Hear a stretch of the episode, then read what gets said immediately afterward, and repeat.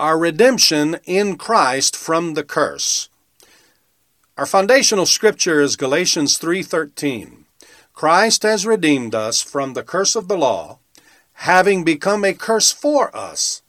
For it is written, Cursed is everyone that hangs on a tree. The Amplified Bible says Christ purchased our freedom, redeeming us from the curse, the doom of the law. The contemporary English version says Christ rescued us from the lost curse. And really, the word redeemed means bought back, buy up, or rescue from loss. So we've been rescued from the loss that comes in because of the curse. We saw yesterday, and uh, we've been looking at how this curse entered into the earth. Romans chapter 5, verse 12. Wherefore, as by one man sin entered into the world, and of course that one man was Adam, and death by sin. Adam's treason, we said, opened the door to sin and death in all its forms. And a curse was released into the earth because of it. And we were looking at yesterday uh, Genesis chapter 2 and verse 17. But actually, I started from verse 16 that the Lord commanded the man. And that phrase, the Lord commanded the man, saying, You can eat from every tree of the garden, but of the tree of the knowledge of good and evil you will not eat, for in the day that you eat of it you will surely die. But really, God was saying from the Hebrew, in the day that you eat of it, entrance will come of all forms of death. Now, I gave you the literal translation, like it's found here in my cross reference in the, in the New King James Version. Literally, that last phrase that says, You shall surely die, is, In dying you shall die. That's important because God said, You violate the command that I'm giving you, and death in all its forms. Now, notice, in dying you shall die. That's spiritual death and physical death. And there's a lot included in that. Because in Genesis chapter 3, after Adam and Eve disobeyed God and uh, committed high treason against the command of God, verse 17 says that God said to Adam, Because you have heeded the voice of your wife and have eaten from the tree of which I commanded you. There it is again. That's that phrase. I commanded you, saying, You shall not eat of it. Then God says, Because of this, you violated what I commanded you. Remember, verse 17, before I read it, verse, verse 16, I mean, God said, He commanded the man, if you eat of this tree of, knowledge, of the knowledge of good and evil, if you eat of it, in the day that you eat of it, you in dying will surely die. Death in all its forms will come in. Well, here he says, if you eat of this tree which I commanded you, not to eat of it, then he says in verse 17, Genesis 3:17, cursed is the ground because of you. And that's the literal translation. Cursed is the ground because of what you've done, Adam. So a curse entered in to all the earth. I told you that the word ground doesn't just mean the dirt or the physical um, ground but that it means the whole inhabited earth as well as ground. It includes everything was affected. And we'll see this in the process of our study that with the entrance of death and this curse, the whole planet was affected by it. And Hebrews chapter 2 and verse 14 says that he that had the power of death was the devil. And we found out that the devil or the serpent is talking about Satan. Uh, Genesis, uh, excuse me, uh, uh, Revelations chapter 12 and verse 9 calls the serpent, the dragon, the devil, and Satan. And Jesus said that everything that steals, kills, and destroys on this planet is a result of this thief that came in. And of course, we know that the thief is the devil. all that steals, all that kills and destroys on this planet, because that would be death, is the result of the entrance of the devil into this planet. Every sickness, every disease, poverty, premature death, crop failures, I told you about this yesterday, famines, failures on a national level, defeat in war, slavery in all its forms, business failures, everything that you can call evil on this planet is a part of this curse and is a part of death. And it's authored by the devil. And again, it's a part of this all pervasive curse. All destructive natural disasters, terrorism, plagues, and any other destructive thing is the work of the enemy and the curse in the earth. And uh, this basically is a review of what we said yesterday. I want to say a little bit more about this because, again, Jesus said everything that steals, kills, or destroys is from the devil. Everything that's evil or destructive is from the devil. Satan is called the destroyer in more than one place. Revelations chapter 9, verse 11 says, calls uh, the angel of the pit or the devil, Apollyon and Abaddon.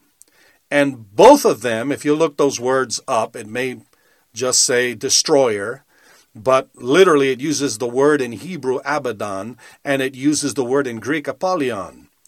And both words, referring to the devil, means the destroying one or the destroying angel, or simply it just means destroyer. Now, this is important that we get this, that it's not God the one that's going around destroying stuff and killing people and murdering and stealing and making people sick and uh, uh, causing people to be in poverty. That's not God. I'm going to give you one scripture that we're going to go back to it after a while, not now, but later on we will, and that's in 1 Corinthians chapter 5. And I'm not even going to get into discussing it much here because there's a lot that we could say about it. But this is in this scripture, and this is New Testament. 1 Corinthians chapter 5, verse 5. Talking about a man that was in sexual immorality and and and they didn't do anything about it in this church. And finally, Paul says, uh, deliver such a one. This is 1 Corinthians 5 5 Deliver such a one to Satan for the destruction of the flesh, that his spirit may be saved in the day of the Lord. Now, notice that they delivered this person to Satan for the destruction of the flesh. Some people seem to think, and some even preach it, that God will destroy your flesh with sickness and disease or with pain or, or whatever. Well, here in the New Testament, we find that the scripture says, Deliver such a one to Satan for the destruction of the flesh. Why is that? Well, because he's the destroyer, and he's called that in all kinds of different places uh, in Scripture. He is the destroying angel. And again, Revelations 9:11 and Revelations 12:9. The death and destruction. This terrible death and destruction was an all pervasive curse that affected mankind on every level. It affected the earth severely. Death and destruction crept into every place on, on the planet. And uh, Romans chapter 8 and verse 21 talks about this curse and what it did to the planet and what the planet is doing uh, because of it.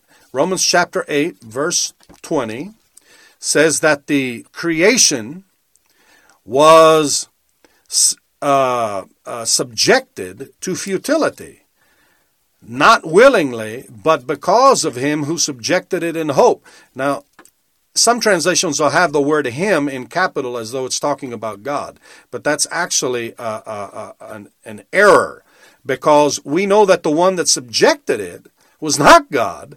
We saw that God said, Adam, the curse came in because of you, not because of God. But because of what you did. It was Adam that subjected it. And it's and you say he subjected it in hope. Well, that's a whole different subject, and I'm not going to get into it. But evidently, he had uh, some kind of hope to get back maybe his wife or for some other reason. I'm not going to get into that now. But verse 21 says, because the creation itself uh, will be delivered from the bondage of corruption into the glorious liberty of the children of God. For we know that the whole creation groans and labors with birth pains together until now. Now that's talking about the curse, the bondage of corruption that came on this planet when Adam committed high treason. Interestingly, when Satan is finally removed from human contact, the scriptures reveal that there will be a time of peace like has not been known since the Garden of Eden. Thank God. The millennial reign of Christ will begin. And then you read in the book of Revelation that after the millennial reign of Christ, Satan is loosed for a little while. And the final battle ends with him being thrown into the lake of fire. Oh, glory. Amen. Well, what happens on the earth when Satan, hell, and death are finally removed from the from human contact. What is it that takes place?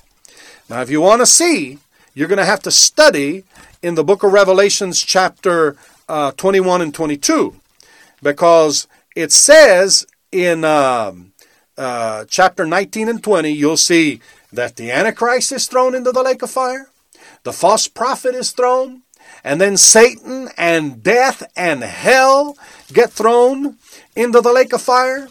And then it begins to tell you what is the result of that. Well, I'm going to read it to you in Revelations chapter 21. And then there's a new heaven and a new earth. And uh, in verse 3, chapter 21 of, of uh, the book of Revelation, verse 4, excuse me, uh, says, And God will wipe away every tear from their eyes. There shall be no more death. Well, why is that? Well, in chapter 20 and verse 14, it says, Death and Hades were cast into the lake of fire. That's the second death. Well, once you remove death from the scene and you remove the devil from the scene, who's the one that has Uh, that, that has had the power of death, what happens? Well, when there's no more death, it says, nor sorrow, nor crying, there shall be no more pain, for the former things have passed away. Glory to God. That's what happens when you remove Satan and death from human contact. Now, to get a little bit more of insight, look at chapter 22 of the book of Revelations and uh, Revelation. I said Revelations, but it's Revelation, singular. Revelation chapter 22, verse 3. Notice this. Once Satan is moved from, uh, removed from human contact, once death and Hades is removed from human contact, what happens? No more pain, no more sorrow, no more death, no more crying. And what does it say here in chapter 22 and verse 3? And there shall be no more curse. Thank God. You remove the devil, you remove death, and there's no more curse. There's no more death, no more pain, no more sorrow. Until the time that the curse is finally removed from human contact. Until that time, the curse will continue to exist in the earth.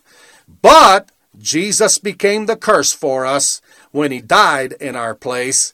Galatians 3:13, and he has redeemed us from that curse, and now we can go free from each and every effect of the curse. Now, there's a whole list of all the things that are under the curse, and we will study that. But we need to set the stage first and to set this foundation so that it is clear in our thinking.